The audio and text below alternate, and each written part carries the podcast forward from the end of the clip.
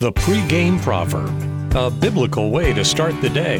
Here's John Rayner. Ecclesiastes touches on the subject of justice and what happens when there's a lack of it. Ecclesiastes chapter 8 verse 11 says, "When a crime is not punished quickly, people feel it is safe to do wrong. When sin goes unchecked, it spreads like cancer." We look back at the wicked kings of the Old Testament in Israel that came after Solomon, who, ironically enough, is the one who wrote this verse that we're talking about today.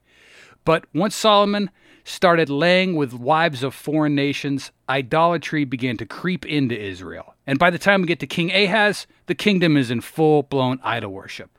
You got to wonder what would have happened if Solomon or his son Rehoboam made the right reforms once the idol worship started. Unfortunately, it went on unrestrained, and finally God had enough and hands Israel and Judah over to the Babylonians and what became the worst siege in all of human history. As the verse reminds us, when crime goes unpunished, others see folks getting away with it, and then they too decide themselves to take a taste. And you could tie that into today's lax law against crime. Back in the days of the Mosaic Law, if a thief got caught stealing, their hands got chopped off.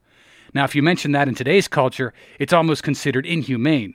But crime flourishes nowadays because criminal cases are usually tied up in the courts for years, and oftentimes bad guys go free due to technicalities.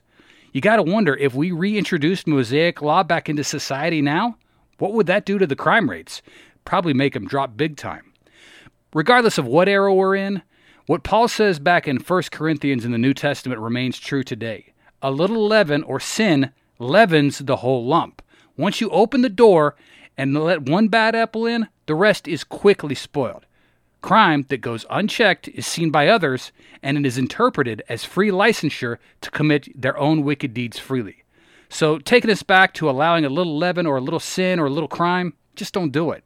A good standard to live our own lives by, and also for our leaders, our lawmakers, and our judges to think on too.